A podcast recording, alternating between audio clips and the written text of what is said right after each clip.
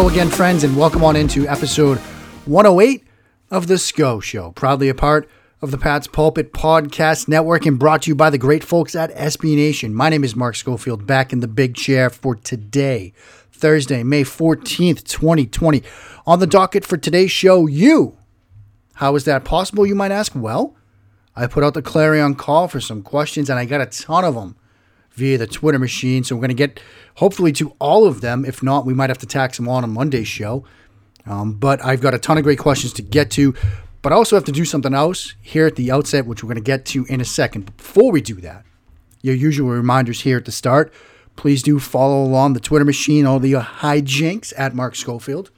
Also, check out the work at places like Matt Waldman's Rookie Scouting Portfolio, three SB Nation websites Big Blue View, Bleeding Green Nation, and right here at Pat's Pulpit. And of course, USA Today Touchdown Wire. I'm doing a summer series over at Touchdown Wire titled, roughly titled Metrics That Matter. Basically, what I'm doing is I'm taking one stat, sometimes it's a collection of stats, and highlighting an area of concern for a team from 2019 and what they might have done to sort of alleviate that concern. Like, for example, I talked about Josh Allen's poor downfield passing numbers, and I highlighted the fact they got Stefon Diggs, who's a great downfield receiver. For the Miami Dolphins, I talked about how they failed to protect Ryan Fitzpatrick last year, and I talk about the scheme changes and the new faces that they should hope will protect Tua Tagovailoa in 2020. So check that out if you can. USA Today, their touchdown, touchdown wire, excuse me, site. Now, I said we're going to get to listener questions, and I will in a second. But this is also, if you've checked out Pat's Pulpit this week, and I certainly hope you have, this is What If Week over at SB Nation. And since I'm not doing a piece this week, I figured it'd be a good chance to sort of talk about one of my what ifs for the New England Patriots. And I want to take you back, awkwardly enough, to my sophomore year in high school.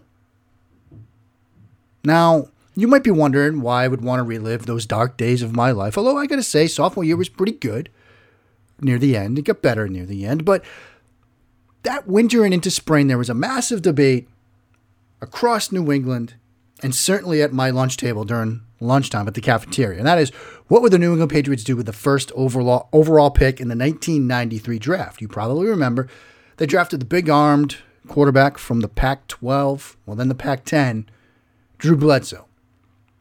But there was another quarterback in the mix in that discussion.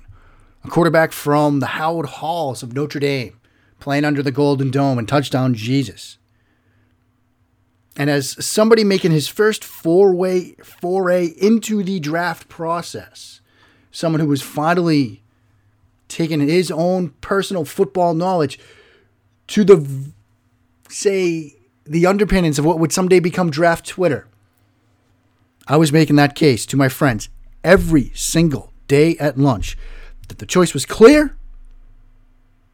Rick Mirer should be the Patriots pick with that first overall selection. Now, I've said before that that probably should tell you either one of two things. One, that you should not listen to me on Scout and Takes for any reason. Or two, maybe I've learned some things along the way. Because I'm not so sure I would have gone down that road in the year 2020. But at the time, look, Mirer was the guy in my view. What what would happen though if the Patriots actually drafted Rick Mirer instead of Drew Bledsoe? Probably not anything good. Now it's true that Rick Mirer he was rookie of the year. He shared offensive rookie of the year with his former teammate Jerome Bettis. And he set at the time all-time NFL rookie records for attempts, completions, and yards. Because that first season, what did he do? Completed 274 passes on 486 attempts for 200, 2,833 yards, 12 touchdowns, 17 interceptions. That was co rookie of the year. Now, the problem was that that was arguably his best season with Seattle. Because the next year, what did he do? Well, nothing good. You know, his next season, he went, you know, 195 on 381 attempts for 51% completion percentage, just over 2,000 yards, 11 touchdowns, seven interceptions. That interception percentage of just 1.8 was the best of his career. The next year, he completes just 53.5% of his passes for 13 touchdowns, 20 interceptions. And then the year after that, his final year in Seattle, five touchdowns, 12 picks. He had a winning record once as a quarterback. Not like QB wins is a thing, but seven wins, six losses and his 13 starts in 1995. He then kicked around the league a little bit, stops in Chicago, the Jets, San Francisco, and Oakland. His final year in the league, 2003, appeared in nine games, eight starts, two and six record with the Niners. 52.5% completion percentage, 1,267 yards, three touchdowns, five interceptions. He leaves the league with a career completion percentage of 53.3, 50 touchdowns, 76 interceptions. Guys, thank God the New England Patriots didn't listen to me. Let's get to your questions now. A little bit of a, a happier topic. We're kicking it off with Aaron Williams via the Twitter machine at swagdaddy underscore 11. Mark, do you think the Patriots will trade Gilmore? I know you have touched on this subject in the past. With the current cap roster situation, I could see them moving on and drafting someone new next year. If you could break this down on the show with your depth and thoughts, it would be much appreciated. Keep up the great work. Well, thank you, Swag Daddy. As always, please do give everybody a follow. Let's send in a question. And even though the Patriots' secondary might be the strength of their team, and even though you can move on from Stephon Gilmore and clear up a ton of cap space, which is at a minimum right now, you don't have a ton of it. Like you could arguably remove Stephon Gilmore from the equation and have a pair of starting corners and Jason McCourty, Jonathan Jones, with J.C. Jackson as perhaps your slot guy, or maybe Jackson on the outside and Jonathan Jones as your slot guy, and Joejuan Williams waiting in the wings. Like you could do that. But if we've learned anything about the Patriots over the past couple of weeks and months, I do believe in Dave Archibald's idea that they're trying to win rock fights. And I'm not so sure that making a trade of Stephon Gilmore would be the play when you're trying to do that. There are two contracts that I think they might want to move. Gilmore might be one of them, but the other might be Joe Thuney. And of course, you'd have to be satisfied in either Hjalte Froholdt, Michael Onwenu, Jermaine Eluemunor, and one of those guys stepping up and being a starting guard for you before you're going to move on from him. But if your strength is going to be defense, I'm not sure you're going to weaken that by trading Stephon Gilmore. I mean, he, despite what happened in week 17, he is lockdown corner CB1 in the NFL right now. And you might get a ton in return for him, particularly in draft capital. You might get a first for him right now. Now, the only way that might make sense is if we get pre trade deadline and it's clear this team's going nowhere.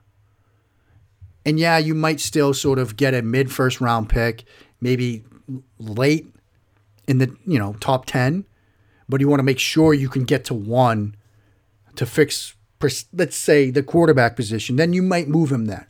But I don't think if they're going to make a move to clear up cap space, it's going to be Gilmore. Now, again, we've seen them do this before. Lawyer Milloy, for example, making a trade prior to the season. They've done it with stars. Would it stun me? No. Do I think is what they're going to do? No, I don't. Next question Renato Olguin Darius. I know I didn't get that right. He is at M A S A L T O Q U E on the Twitter machine. What about cap space? What do you think they will do? Stay the same, extend somebody, trade somebody? I I think the possibilities are in some order. You know, a restructure or an extension, perhaps with Shaq Mason, maybe something similar with Joe Thuney working out a long term deal there that sort of spreads out the cap hit or trading Joe Thuney. Like I, I think those are the potential moves that we might see to sort of free up cap space because they're they've got everybody but Kyle Dugger signed. And our boy Pat's cap has kind of pointed to where they are right now. That, you know, they have under a million in cap space, six hundred thirty thousand eight hundred and eighty dollars. Now, he did make some predictions, our boy Miguel did, about what they might do in terms of cap space. The main one is this a surprise cut of Patrick Chung or potentially Devin McCourty.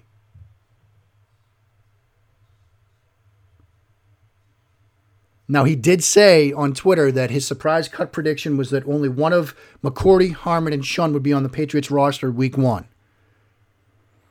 And with Harmon now in Detroit, Chung probably might be that other guy, especially when you look at what Kyle Dugger brings to the table. So that might be something else that they do. Next question comes to us from Adam Adam Odenwelder at Adam Odenwelder, A D A M O D E N W E L D E R on the Twitter machine. And he's got a series of three we're going to work through here. First up, it seems like the Cowboys' plan is to not pay Dak long term. If he walks after 2020, where do you see him going? And what are the best case and most likely scenarios for the Cowboys in replacing him? First of all, I think they should pay Dak. Like, I think he's a good enough quarterback that he's earned the long term deal there are still some things he can get better at. I still find some flaws in him, but he's good enough that you pay him. You've gotten him the help now. You're going to see a great year from him, I think. So you pay him. If they don't and they move on, I think, depending on what happens with Jarrett Stidham, if the Patriots want to address quarterback, New England would be a potential landing spot. You'd have to consider it.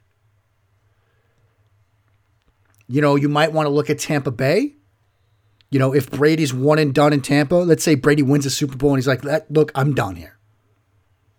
And Tampa Bay might be in the mix. Carolina, if the Teddy Bridgewater situation doesn't go well for them, might be in the mix. Indianapolis, you know, they just drafted Jacob Eason, sure, but I think they'd prefer Dak Prescott to Jacob Eason. So those are some teams I think might be in the mix. Dark horse might be Tennessee. Look, Tennessee, they went all in on Ryan Tannehill. They drafted Cole McDonald as potentially their backup. I'm not so sure he's the long term answer there. And while, look, 2020, it's a big year for Tannehill in terms of the cap, they could theoretically get out from him before 2021, right? You know, the cleaner out would be before 2023 when it would just be $5 million in dead cap. I guess, no, they'd have to ride with a 2021, excuse me. I'm two different sites here. Spotrac says that he'd have a dead cap number of 39.5 million if they let him get moved on from him from before 2021. It drops to 10 million in 2022. So it'd be tough to get both those guys under contract. So maybe Tennessee is a real dark horse here. But there are some landing spots for him, to be sure. Next question from Adam. What tips and tricks do you have for using a smoker? And this probably stems out of a discussion that Adam and I were having with some other people on to- on the timeline, I believe Tuesday night, about the Traeger. And the best tip I can give you is this be patient. Be patient, allow for a lot more time, particularly when you're doing things like pulled pork. Just really pack the patience, plan ahead of time. It's a lot better to sort of finish early and then take your time pulling, getting sauces ready and things like that than it is to try to speed it up near the end of the process because then you're just not going to be as satisfied with the way things come out. Like the first time I had the Traeger and took it out for a spin using pulled pork, I started late in the morning, felt like I needed to crank up the temperature. It just doesn't come out right. Next time I did it, got myself up before the sun rose, really sort of took my time with it, packed the patience, and was much happier in the end. Yeah, it came off a little bit earlier than we were planning to have dinner, but again, you sort of take your time, you pull it right. It all works out in the end when you do it right. So low and slow, pack the patience. Finally, Adam had to tack on a third question, and I don't. I totally understand why. Never mind my other questions. Dedicate the entire sh- SCO show to the Rams uniforms. Explanations are needed. I think they looked at Atlanta and said, hold our beer. There are some people that like the new Rams uniforms. I just, I don't. It looks like the uniforms were made with an intern using MS Paint. I hate the numbers. I, I don't like the number gradient. Like, there's nothing about them that I like. Go to the old blue and yellow, mix in the old white and blue. They were good. This, not so much. And I know they have like the little details, like Los Angeles on the back of the helmet, Rams on the front, and some other things with stitching and patches. Nah. It's just, you had a good thing, you ruined it. This is almost like those 49ers uniforms when they busted out that weird helmet that said 49ers on the side in 1991. If you've never heard of this, look it up. Go to my Twitter. You'll see it. I was tweeting it out Tuesday. They never saw the light of day. I feel similar about these things. Rise not at Buck underscore Mitchell on Twitter. What does the future hold for Jadeveon Clowney? I think he finds a way back to Seattle. I mean, I still think that that makes the most sense. You know, when you look at some of the acquisitions that – Seattle has made. It's not like they really threw a ton at, you know, edge. Alton Robinson in the fifth round, Brennan and Bruce Irvin. Like, I don't think that really does it. I, I think they find a way to get Jadeveon Clowney back in the fold. I really do. I could be wrong, but that's where I think it's going. Next question from NMAC at reluctant underscore trade on the Twitter machine. As a European where sports don't have the concept of a salary cap. My best take is that coaching and management provide the best opportunity to elevate your team in the NFL. If true, does the coaching exodus in the past three years worry you more than the player exodus? Appreciate all your content. And it's a fascinating thing to ponder because the brain drain is real, right? Joe Judge, Dante Scarnecchia, Brian Flores. Like the brain drain is real. And when you're talking about breaking in a new quarterback, when you're talking about all the other things that you have to do on the offensive side of the ball, Dante Scarnecchia and what he brings to the table as an offensive line coach, that is scary. You know, but the thing that sort of calms me in a sense is that old phrase is the Jimmies and Joes, not the X's and O's, right? You can coach him up and scheme him up and all that stuff, but talent sometimes wins out. and coaching certainly goes a long way in, in terms of getting guys ready and preparation, situational awareness. But talent sometimes wins out. Now that's going to get put to the test with this offensive line without Scarnecchia and Jarrett Stidham under center, and not Tom Brady.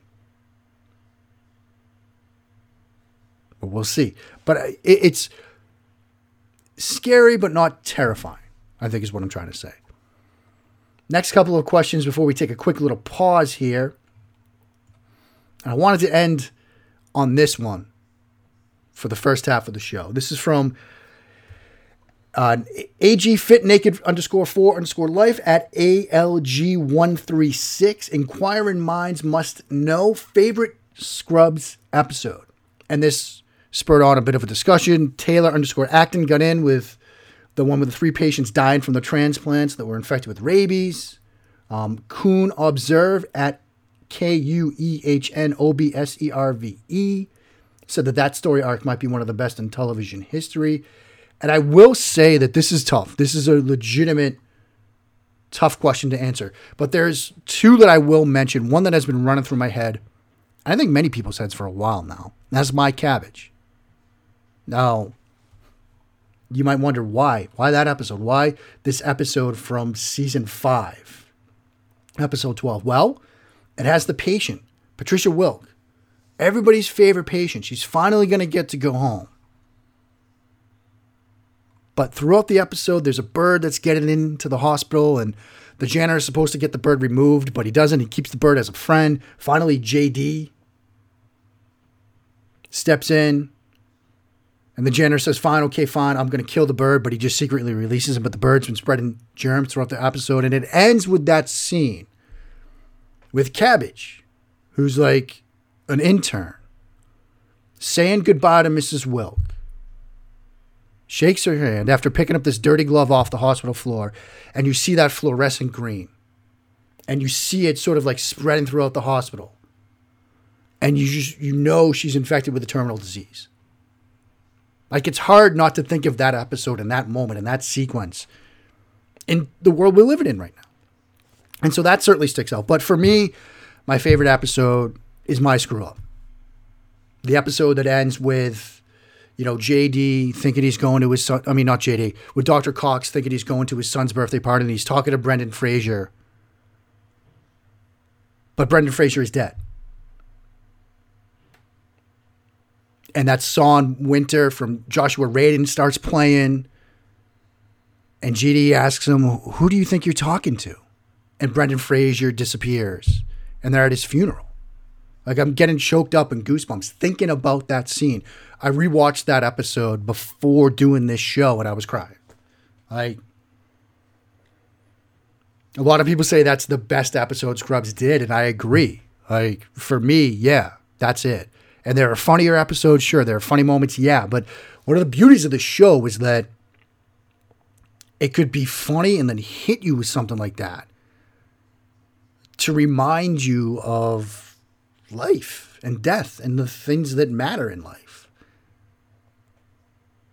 And so, yeah, my screw up. Like, that's it for me.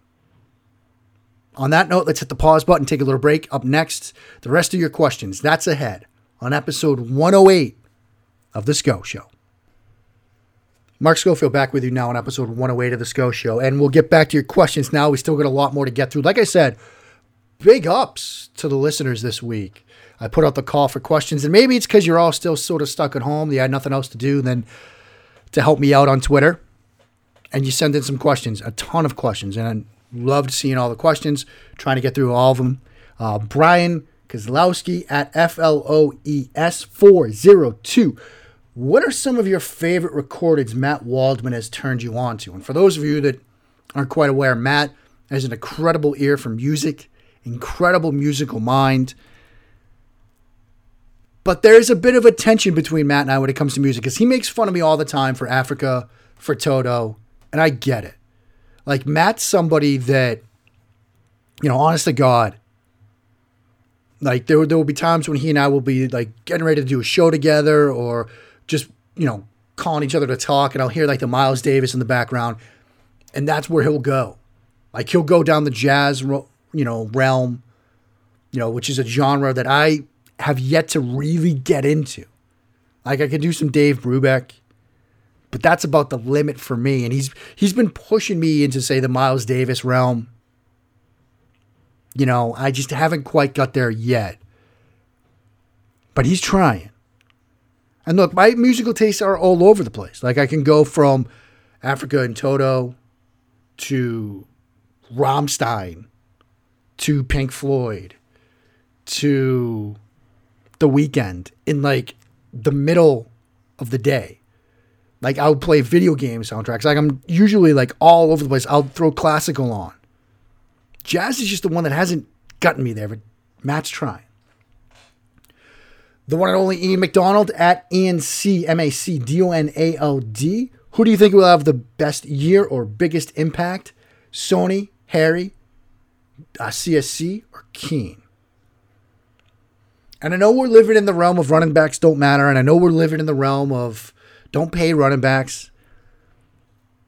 Listeners to this show and its previous version, the Locked On Patriots podcast, when I was hosting that show, know that when they drafted Michel, one of the things I said was this is the transition phase from a Brady world to a post Brady world. They're getting their running back.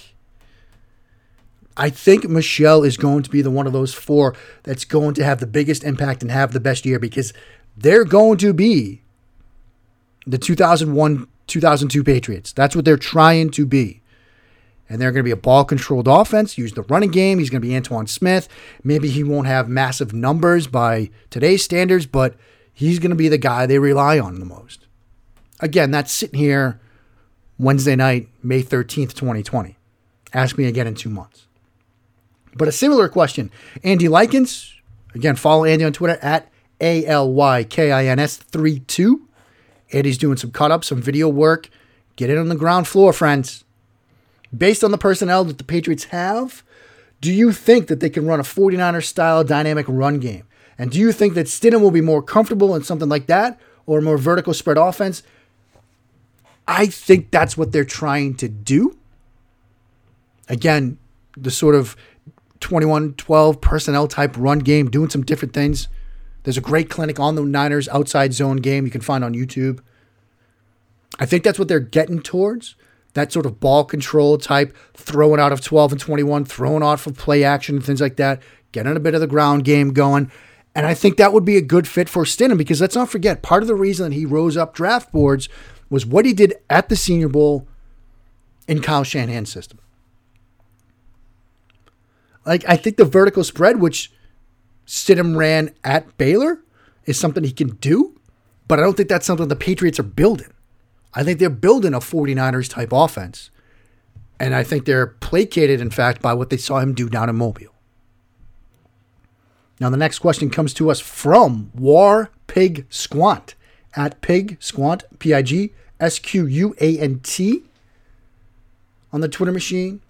Can you do a bit on your MVP ready quarterbacks that Vegas is down on, or a historical comp for some quarterbacks would be pretty cool too? Let me say this here at the outset. That idea of quarterback historical comps is a great one, and I will file that away for a later show because that's literally a summer show in and of itself. So it's a fantastic idea, and I don't want to just try to burn through it now. I think it's meaty content for those summer months when there's not a lot going on. But I do want to get to the first part of that. MVP ready quarterbacks that Vegas is down on. You know, looking at this is from CBS Sports numbers according to the William Hill Sports Book. Current MVP odds Mahomes is your favorite at plus 350, Lamar Jackson plus 600, Russell Wilson at plus 800, Deshaun Watson then at plus 1400, Tom Brady plus 16, Drew Brees plus 1800, and Dak Prescott at 2000, plus 2000. Like those are your top quarterbacks. And I think Prescott got some love from me in the middle of the year last year. I thought he was a smart play. And at plus 200, he's certainly more of an underdog than a favorite. And I think you might want to, if you're into that kind of thing, throw a couple of bones his way.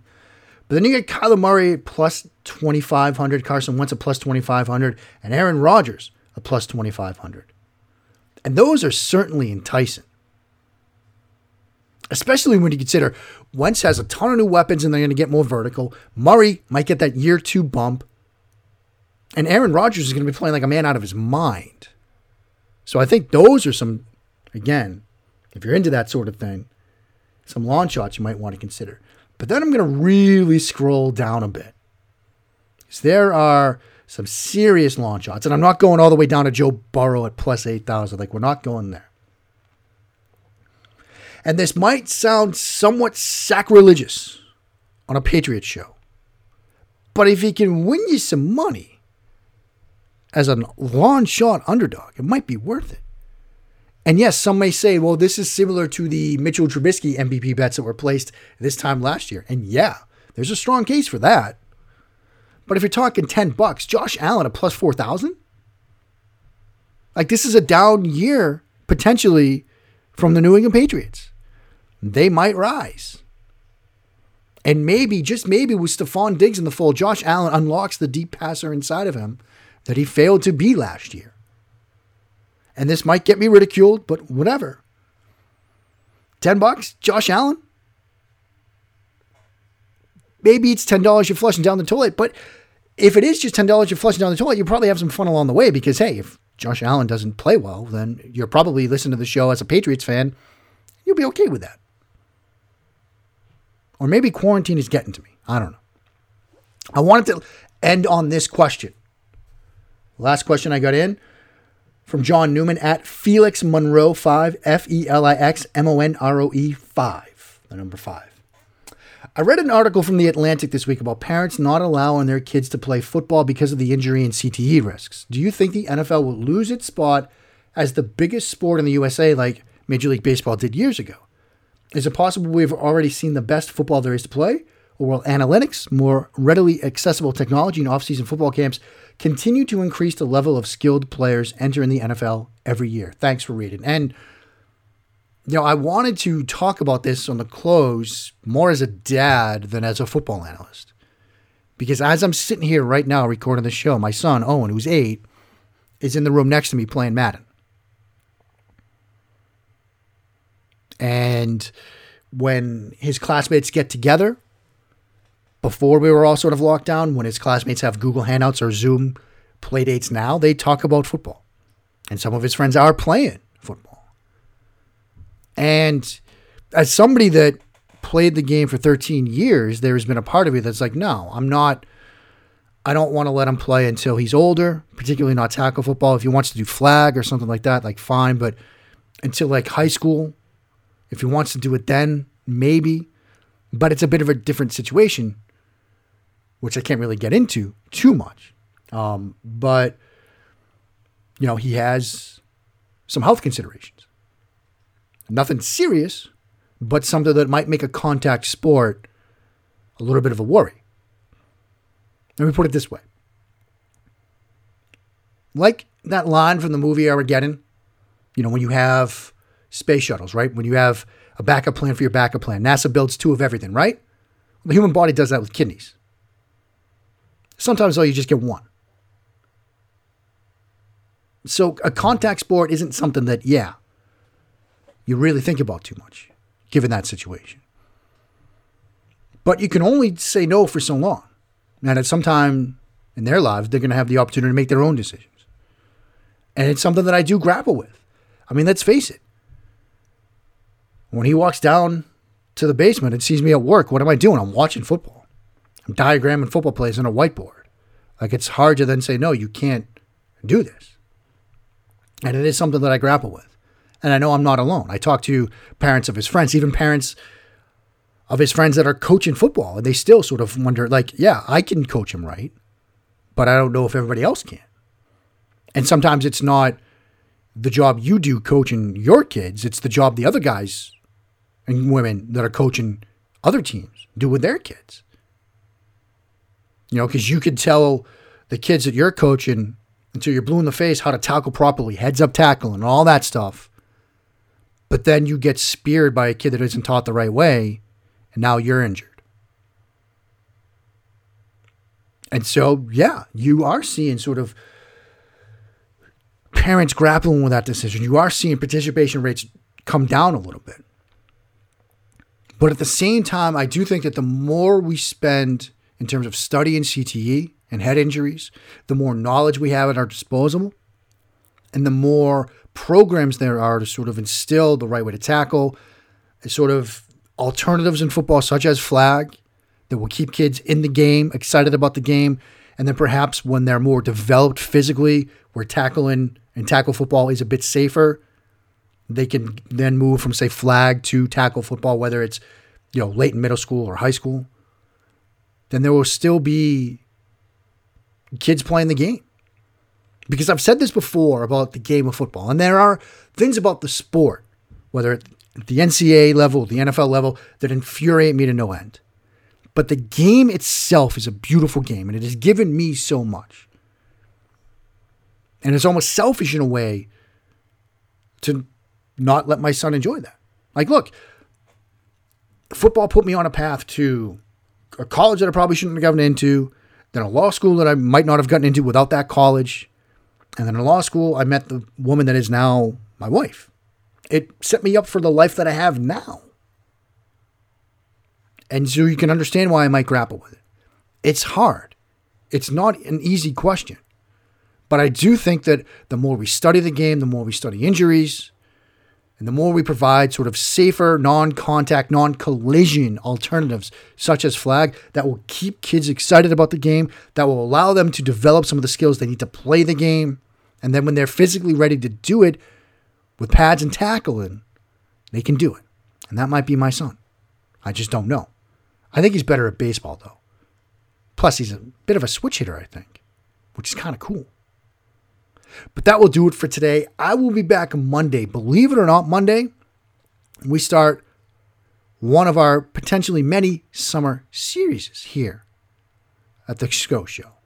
We're going to be doing some quarterback scouting at both the pro and the college level. So that's Monday. Until next time, friends, stay safe, wear masks, protect those around you. I know a lot of states are starting to open things up. Do it wisely, do it smart. Just keep washing those hands. And when you do, sin along and bless those Patriots' reigns down in Florida.